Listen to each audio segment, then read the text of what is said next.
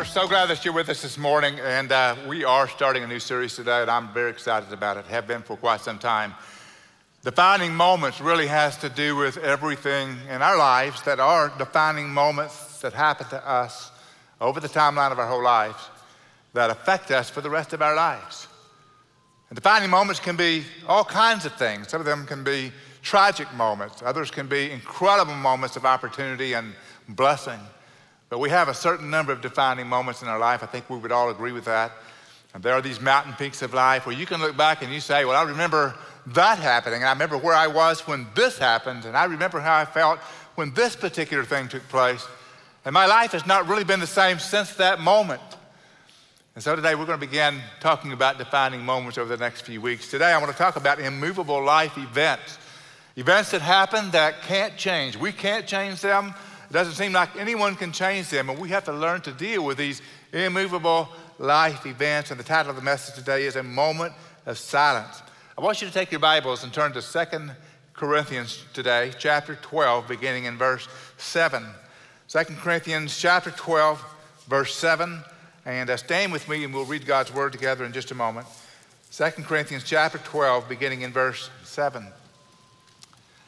By the way, as we walk through this text, Keep in mind, this text is written by the Apostle Paul about a defining moment in his life, an immovable life event that he prayed that God would remove, but God did not remove. And so he found something of God's provision in the midst of that disappointing, unanswered prayer.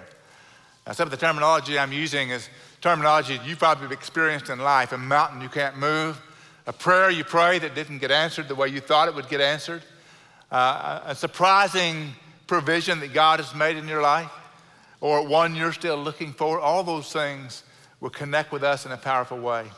As I read this text, uh, keep in mind, Paul has had an incredible revelation of God. He's caught up into third, third heaven. In fact, the first seven verses of chapter 12 talk about this man that God revealed so much to. And the Bible says, as a result of the surpassing value of the revelations, the surpassing glory of what he saw, if you will. God allowed a thorn in the flesh to happen in his life to keep him humble, to keep him dependent upon God. And that's where we pick up the text in verse 7. Paul says this way himself. He says, Because of the surpassing greatness of the revelation, for this reason, to keep me from exalting myself, there was given me a thorn in the flesh, a messenger of Satan to torment me, to keep me from exalting myself. Concerning this, I implored, that means he prayed desperately. I implored the Lord three times that it might leave me, and he has said to me, My grace is sufficient for you, for my power is perfected in weakness. Most gladly, therefore, I will rather boast about my weaknesses, so that the power of Christ may dwell in me. Therefore, I'm well content with weaknesses, Paul says, with insults, with distresses, with persecutions, with difficulties, for Christ's sake. For when I am weak, then I am strong. Man, this is an incredible passage. It's going to be an amazing encouragement to you today to see how it built up Paul's life and how it can affect you. Father, in Jesus' name, let this passage powerfully touch our hearts. And Father, in the same way that Paul was lifted up, and the same way that he was encouraged, and in the same way that he experienced your amazing grace in his life, his ministry, I pray, God, that we in this room will experience it to the same degree. Thank you for your goodness, your faithfulness, to have every resource we need at the time we need it the most. We believe you for this, and we look forward to seeing it in our lives. In Jesus' name, amen. Please be seated if you would. So, this uh, passage deals with a defining moment in the life of a very, very great man, the Apostle Paul. And this text talks about how God met with him in a really, really troubling time. And I'm convinced that when you see how God met with Paul in his time of great trouble, you'll see how God can meet you in your time of great trouble. That's the purpose of this text for us today. You'll see that as it unfolds. I've used this passage as my personal life verse for many, many years. At some point in life, probably about the time I was 20 or 22, I began to look back at all my life leading up to that moment and realized that just about everything I was experiencing, I could trace back to this passage, to this text. because I found a lot of things in my life that were problems and insurmountable. Things I couldn't move away, couldn't get around, and prayer that God didn't answer. And I look back at this verse and realize just how powerful God used this verse in my own life. And I hope my own story will help you with any immovable life events in your life. And I'm convinced we all have them in some form or another. My story really begins back at my very first waking memory. Everybody has a first memory, right? How many of you can remember the earliest time in your life and it's a really definite memory? Would you raise your hand if you can remember that, that memory? I hope they're all good memories. I hope it's you on a swing set somewhere in a beautiful park or something like that. But my very first memory, my very first memory that I can acknowledge at the earliest point was the memory of my parents in our bathroom pushing me into a bathtub full of ice. I was just under six years of age, and I remember looking on their faces and seeing their desperation. I was confused at what was going on. And uh, there they were pushing me in this bathtub full of ice, and it was freezing cold, obviously. And I didn't understand what was going on, but what had happened was I had contracted a very high fever. It was over 106 degrees for a number of hours. The doctor on the phone advised them to put me in a bathtub of ice in order to break the fever, or else I could be in danger of organ failure at some point and actually die. And so that is my first waking moment. And to make the long story short, the fever broke and uh, I got better. But within the year, my parents learned that at that moment of that high temperature in my body, I lost 80% of my hearing. And within a few years, I lost eventually 95% of my hearing, which means that without hearing aids, my world went suddenly silent, completely and totally silent. Now, my parents didn't realize I'd lost my hearing. When they gave me instructions and I didn't obey them, they thought I was just ignoring them. it was a first grade teacher within a couple of days after I was placed in the first grade that said, Your son has a hearing loss. And he's not ignoring you. People still think I ignore them sometimes, but the reality is, I really do have a good reason, right? And so I entered immediately into that world of silence where people are moving their lips with all kinds of action taking place around me, but no sound associated with that at all. And really, no comprehension of what people were saying to me. I realized by face expressions they were communicating with me, they were looking right at me, but I didn't know what they were saying. And a defining moment in my life happened when all that unfolded. And from that moment on, really, things began to change in a different direction from what it would have gone otherwise, and a different direction from what other people were taking as six and seven year old kids. I was going in a completely different direction. Imagine going from a hearing world to a silent world in a very short period of time. Imagine trying to adjust to school where everyone else just simply watches the teacher or listens to the teacher and they hear what she might say and they do what she might say. And I'm looking around like, what did she say? And what am I supposed to be doing? Those early hearing aids they fitted me with were awkward devices, to say the least. They were very large earphone type things that I wore around my ears, larger than my ears themselves, and they were connected to a, a little box that went into a pocket now, listen, no first grade boy really likes to wear a button up shirt with a pocket, but I had to do that. I was the ultimate nerd at the first grade. I won the championship for that. And it was awkward in every way. But it was the only way that I was able to hear any sound at all. The only way I was able to really connect with anything going on around me. And I knew I stood out. I knew I was different. I knew it was visible. I knew other people would stare, and, and I didn't feel like I was in a good place at all, even as a young boy. Gratefully, I was surrounded by some incredible people. I was surrounded by a mom and a dad that were as spiritual as I can possibly imagine, godly people who were incredibly patient, incredibly loving, incredibly loving and encouraging to me. I was living in a small community where my, where my parents raised me, and this small community was just kind of a one big family. There were 700 people total in the community. It still does not have a stoplight in that town. and yet, that town adopted me as family. And I loved it, and I appreciated it. I had some great teachers. I remember the, the first and last name of my first grade, second grade, third grade, fourth grade, fifth grade teacher because they went the second mile in helping me do what I needed to do. And at some point early on, my parents made a strategic decision not to send me to a school for the deaf, which was typical uh, for most students that have lost their hearing to that degree. My profound hearing loss meant that there was not going to be a big chance that I could articulate words well, even though I'd already learned to speak. Not a great chance that I would be able to do well in school, but my parents believed as they prayed through that that they wanted me wired for the hearing world. And so they began to secure people who would train me how to read lips, how to pronounce words, how to read out loud, how to read and then how to read out loud. And one particular young woman who was a, a college graduate who worked with me every day for almost three years, about two or three hours a day, uh, did a phenomenal job of teaching me how to read lips, teaching me how to pronounce words. The problem was she was from South Houston, and I sound like someone from South Houston, y'all. I got her accent. My parents have perfect Midwestern, Midwestern accents, and I do not. I'm also a killer at reading lips still to this day, so be careful what you say to the person next to you because I might know what was said. But this event and all surrounding that event made me feel like I was behind instead of ahead. It made me feel like something was wrong instead of something right. And I can remember moving forward, searching for ways to cope instead of just learning things that I needed to be learning, like reading, writing, and arithmetic. It made me feel inferior. It made me feel lacking. I can remember as a young boy worrying about my future. What will I do? What do people do that can't hear? Where do they go? Where do they work? What happens to them if they can't hear anything? And I found myself asking different questions, and most people my age were asking questions like, Why me? And God, where are you?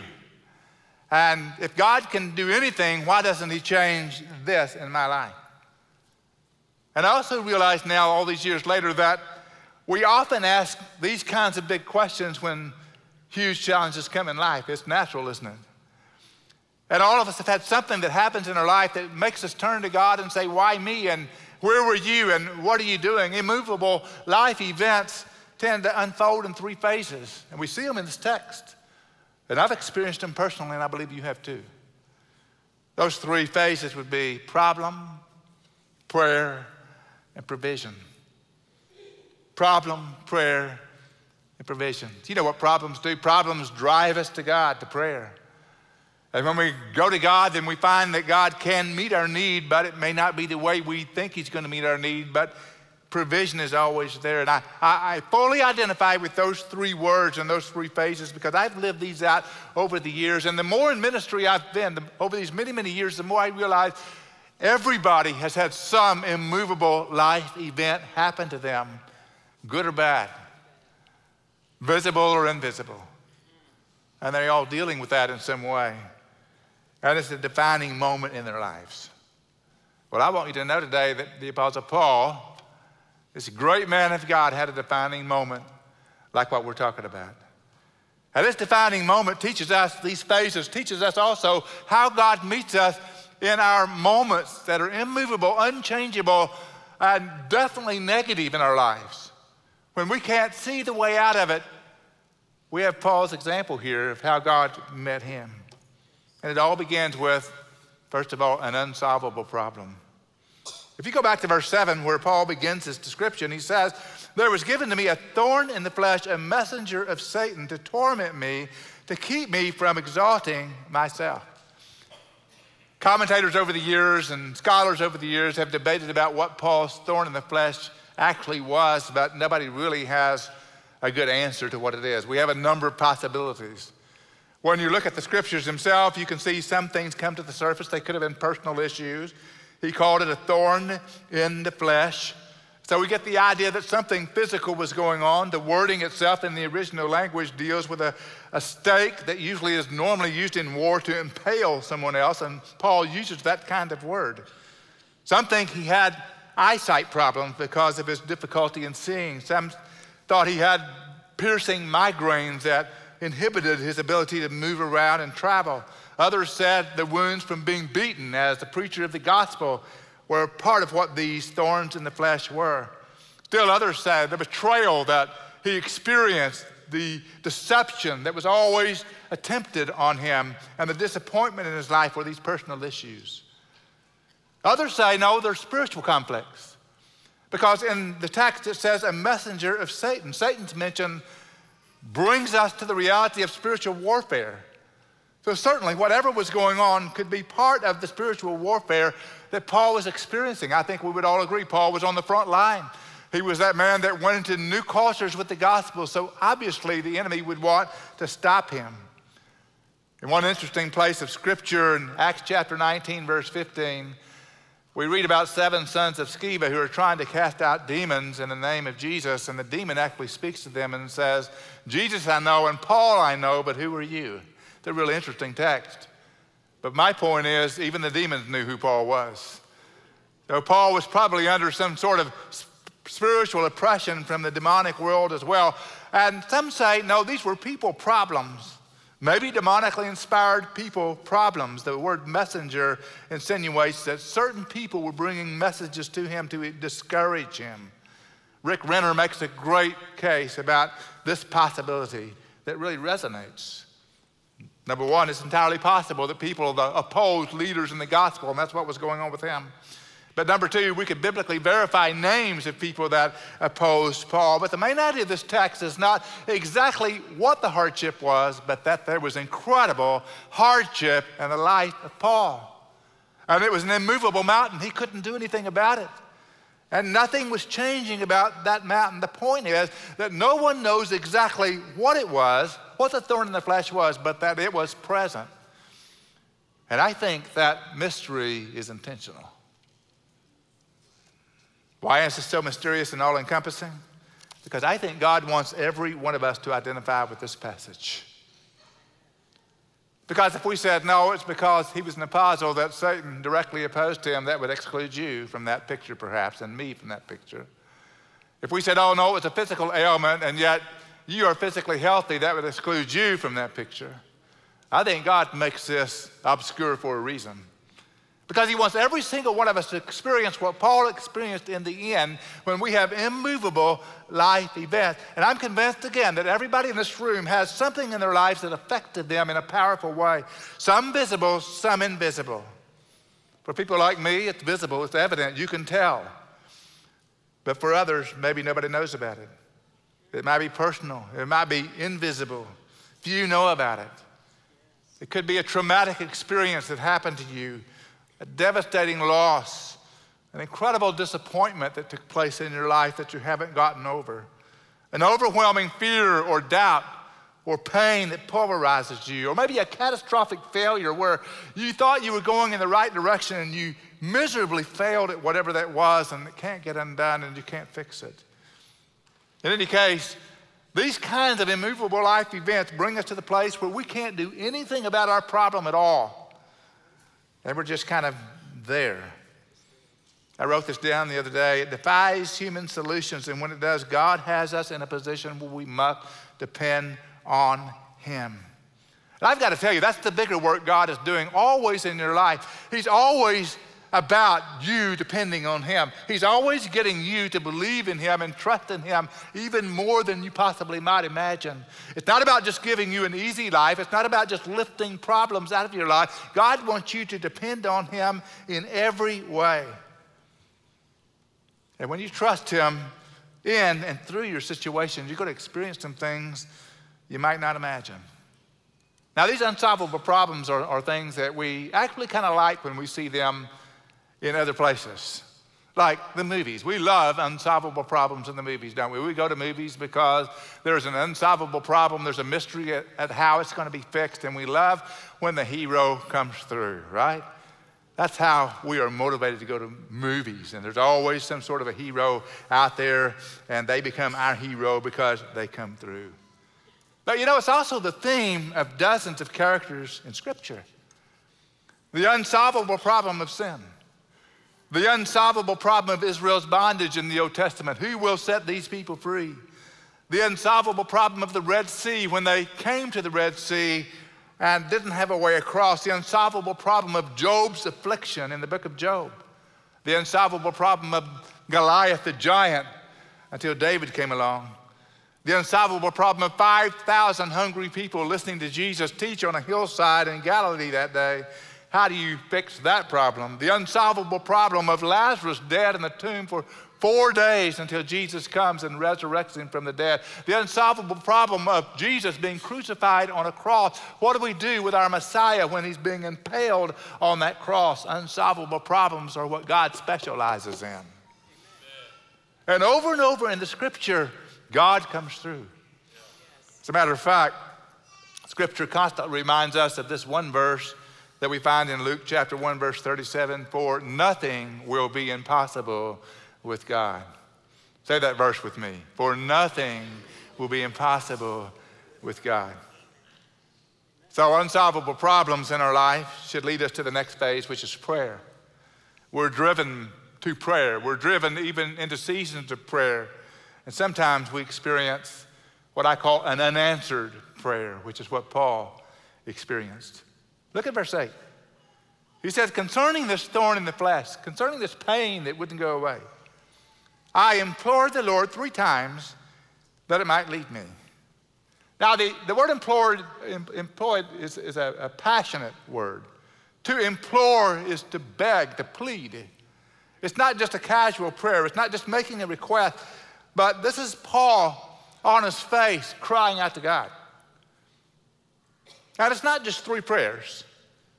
This text says there are three separate seasons of prayer where Paul went to the Lord over and over. This is Paul drawing as close as he can to God and continuing to pray. And probably words like this I'm going to follow you, but please remove this so I can do it better. I'm going to follow you. I'm not going to leave you. I'm not going to turn my back on you, Lord. And his sincerity and his earnestness and everything that makes a prayer answerable makes it surprising that God didn't do that and answer that prayer. It's Paul. it's the Apostle Paul. It's not me and you praying. This, this is one of God's men that God raised up and rescued from a, a deadly direction and placed him in a place on the globe for his glory, for his honor, and God did not answer that prayer. And you know what that feels like, don't you? How many of you have had a prayer over the years that you have not seen the answer to? I've got my hand up. How about you? How many of you have experienced that? I've, I've had many times like that. I can't tell you the endless number of times I cried out to God to change my hearing to heal me. It seemed so simple to me as a boy that if God is powerful, if God can raise people from the dead, if God is granting salvation for those that put trust in his son's name, Jesus, then he could heal me. My godly parents prayed. I mean, I trusted their prayers more than I did mine as a young boy. And I heard my mom and dad call out to God and ask God to heal my hearing loss.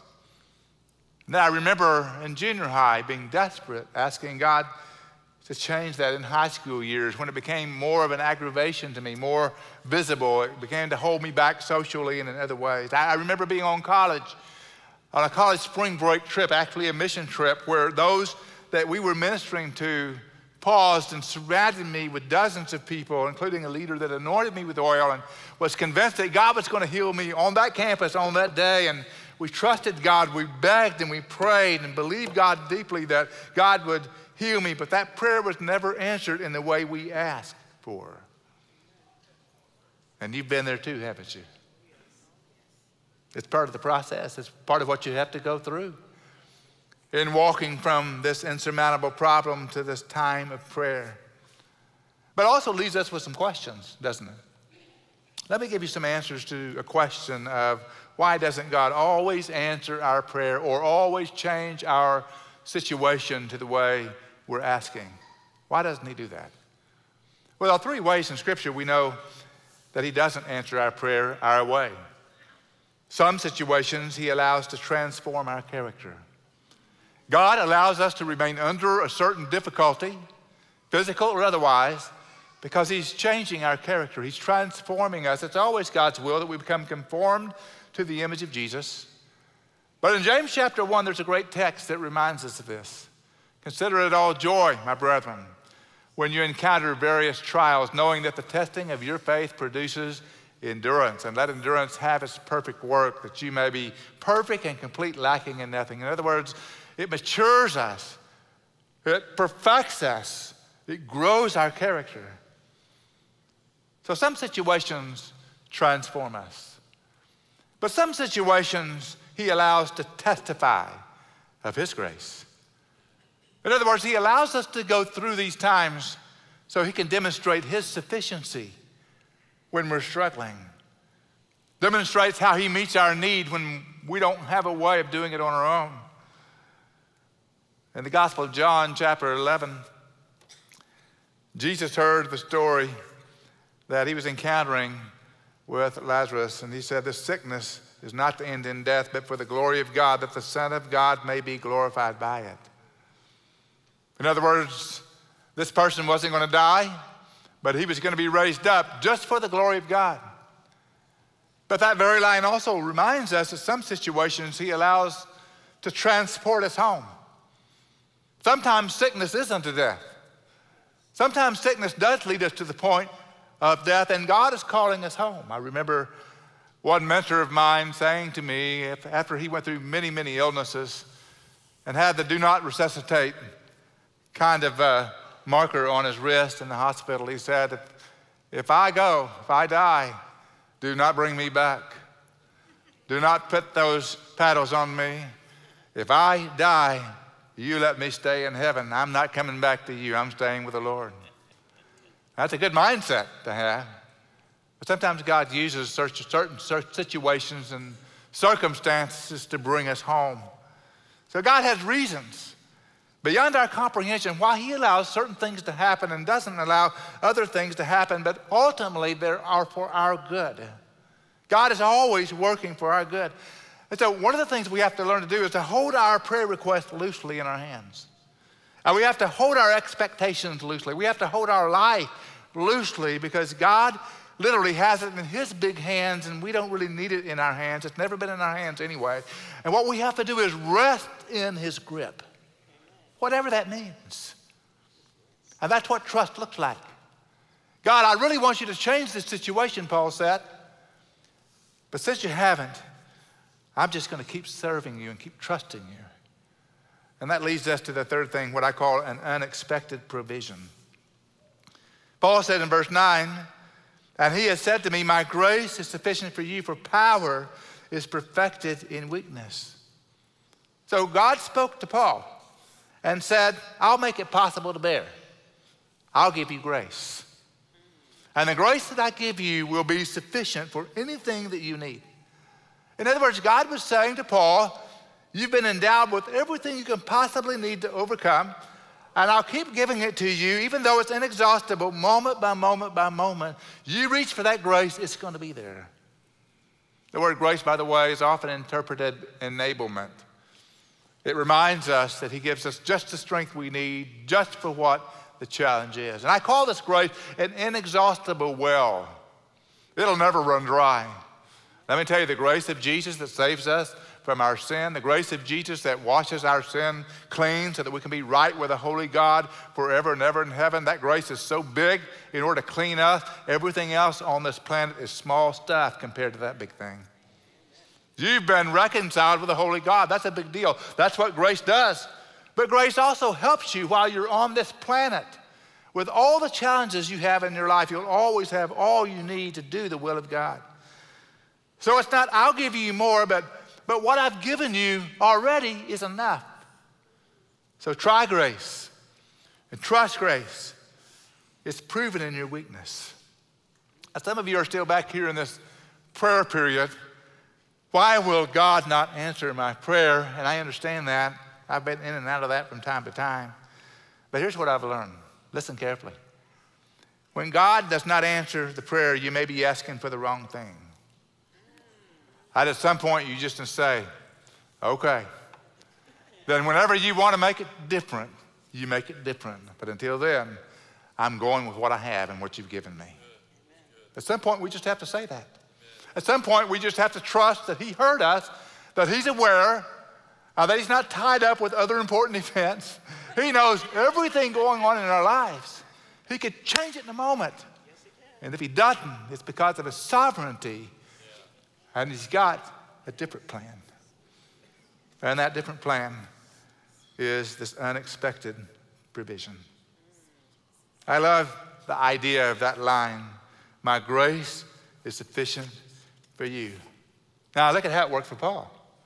Paul went on to be the greatest apostle of them all, the most prolific author of the New Testament scripture that we read 2,000 years later. He, he brought thousands to healing and deliverance and freedom in his lifetime. We never find that God ever removed that thorn in the flesh. But what he did do was give him grace day by day, by day, to deal with everything he had to deal with. And he continued to draw from that inexhaustible well of enablement and grace that allowed him to carry out his life and even be content in that weakness.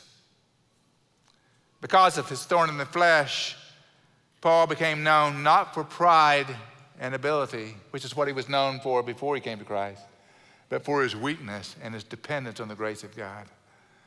By the way, that's what you want to be known for not pride, but weakness and dependence upon God. Because that shows that God is working in your life and you're trusting Him to do it. And that's where God all, wants all of us at some point in our lives to live that way. And basically, we now read the words of this Apostle Paul as we read what he wrote, and it's full of grace. Let me read some of those words for you.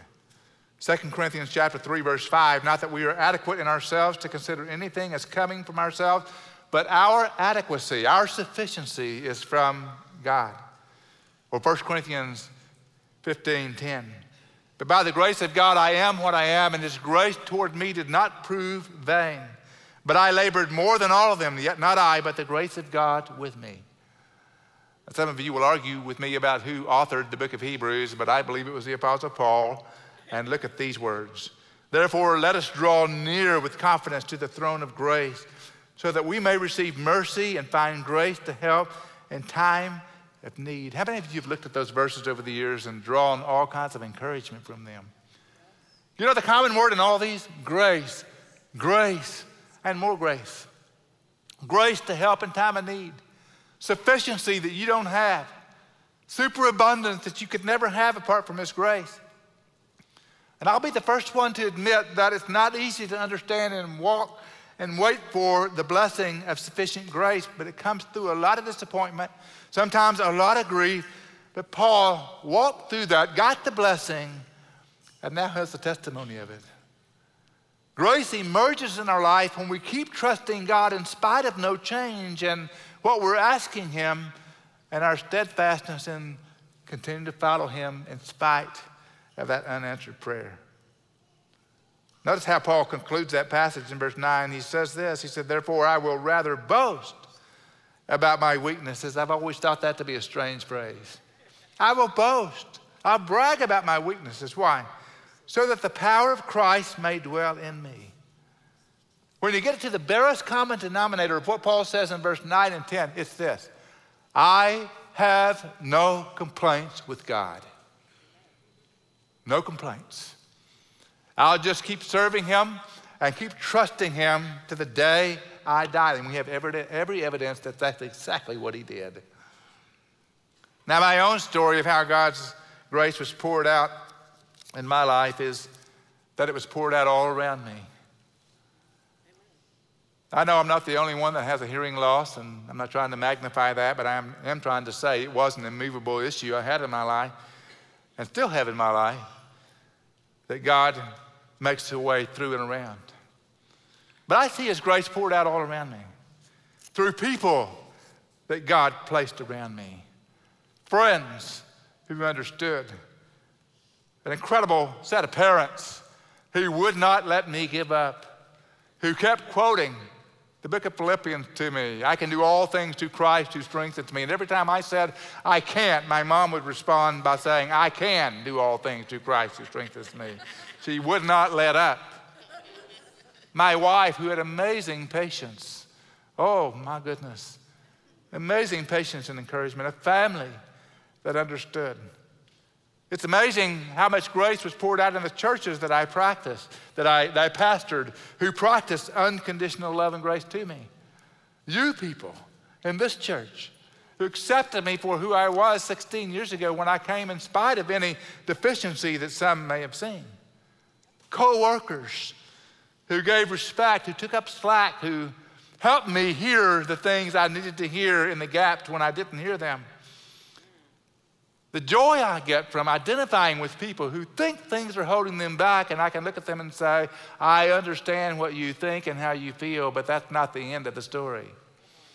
That God is able to give you all the grace you need to do all He's called you to do. I love identifying with people who can't hear, can't see, can't walk, whatever it is in their life. I love to encourage them because I've been there in a sense.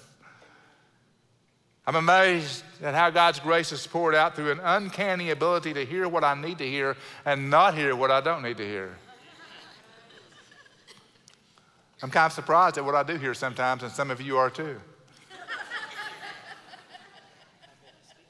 I love the idea that 95% of my hearing is gone, so therefore 95% of criticism directed my way I never hear. I have no complaints. If it were up to me, I'm not sure I would bring healing. If I could just flip the switch and get all my hearing back, I'm not sure I would. In fact, I'm pretty sure I wouldn't. Because if I said yes to that, I would have to stop the flow of grace that comes every day for me, that gets me through all that I need to get through. There are some advantages to silence, you know. and I've learned after a lot of years that I'm not behind, I'm ahead. Some of you are just now getting hearing aids, and I'm way ahead of you.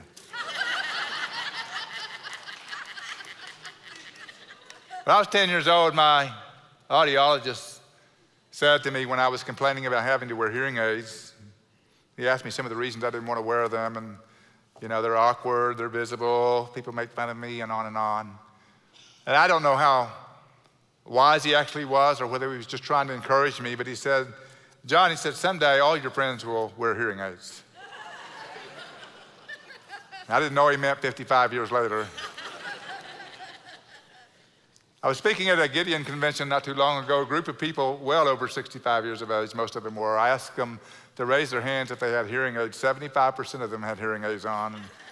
I told them, I'm way ahead of you. I've had them since I was six years old, so I know about this stuff. But I also think I'm ahead in the way of having to trust God in things. You know, there's something about an immovable object in your life, an unchangeable event that makes you trust God. Not that we would go seeking them or looking for them. I'm not, I'm not saying we should look for tough situations to walk into. I'm saying that when you, you face them, realize that God's going to grow you through them. He's going to build elements in your life that make you stronger, more patient. He'll give you character you wouldn't have if you didn't have to go through those times. And, and when you go through those times, you come out ahead, not behind. And learning to walk with God when nobody else maybe has experienced that. But ultimately, I don't want you to miss this. Ultimately, your life will not be defined by immovable life events but in how you allow God's grace to work through them. That's what's going to identify you. Not how big the tragedy was, not how heartbroken you were at that point, not, not how unfair the thing was, but how you trust Him in that moment. That's what will characterize your life until the day you die. And you want your life characterized by faith in a God who has enough grace to get you through. Amen? Ron Dunn was a, a great teacher, a great pastor, and author. And in his book, When Heaven is Silent, he shares something that he shared with his church after he'd come back from a sabbatical, which was taken because his oldest son committed suicide. The ultimate tragic event for a parent is that. And he took some time to just get his bearings, to get back on his feet spiritually. And when he came back to the church, he read these words to them. He said, God's power and authority are such that even the actions of the enemies of God and his people must be subservient to his will. If this is true, it means my complaints against life and God, no matter how understandable, are not legitimate. If this is true, it means that I have no right to cling to anger or to harbor bitterness against whatever injustices I may have suffered. If this is true, it means that if God subtracted one pain, one heartbreak, one disappointment from my life, I would be less the person I am now, less than the person God wants me to be, and my ministry would be less than what He intends. And if this is true, it means that I can climb over those hurts and disappointments, over the tears and heartache, over the graves and sleepless nights, and stand on top of that ash heap and declare all these things God is working together for my good. It's powerful, it's deep, it's real. You know, Romans 8 28 does say, God causes all things to work together for good for those who love God, for those who are the called according to his purpose. And I have a feeling in this room there are lots of people that love God and lots of people who are the called according to his purpose. And if you're that, then all things will work together for good in your life. That's just the truth that you learn when you go through the hardest times of your life. So a moment of silence can be a blessing in the end. An immovable life event, no matter how difficult and tragic, can be the greatest thing to climb on and to learn to experience the inexhaustible well of God's grace in your life. Test it, try it, trust it, and watch Him come through. You know, we first experience God's grace when we place our trust in Christ for salvation. That's when it begins. His grace to forgive, His grace to give us eternal life, His grace to make us right with the Father. And when you get that grace, you get everything you need until He calls you home. But it all begins there. You can't get His grace without getting His salvation first. And you can't get His salvation without having enough to help you all the time you're on this planet. They go together, that inexhaustible well of grace.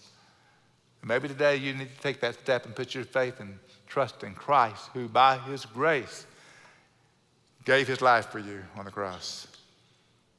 And by His power, will help you through every day of your life. When I pray at the end of our prayer, we'll have our decision stations manned and lit up, a chance for you to stop by and ask some questions, or maybe make a decision today to put your life in the hands of Christ. I invite you who are part of our service and maybe you're guests for the first time to our guest reception center. I'd love to meet you and tell you about our church. Let's stand together.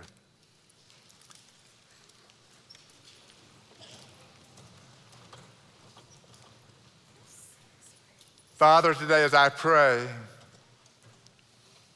I am very aware of those in the room today, many of whom face and have for some time immovable life issues. And Lord, I don't pretend to know what they are, but Lord, you know. You're intimately acquainted with every person in every situation, every event, every hurt, every pain. Lord, I ask you today that you be very real to, to every person in the room today. Let them know of your presence. Let them know of your sufficiency.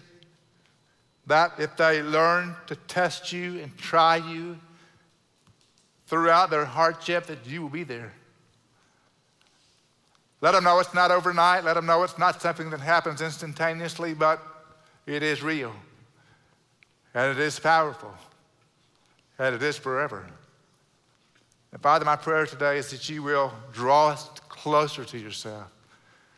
Don't let us run away. Don't let us turn our back on you. Draw us closer to you in our heartbreaking difficulty. And there we will meet you in your grace. I ask this in Jesus' name, I pray. Amen.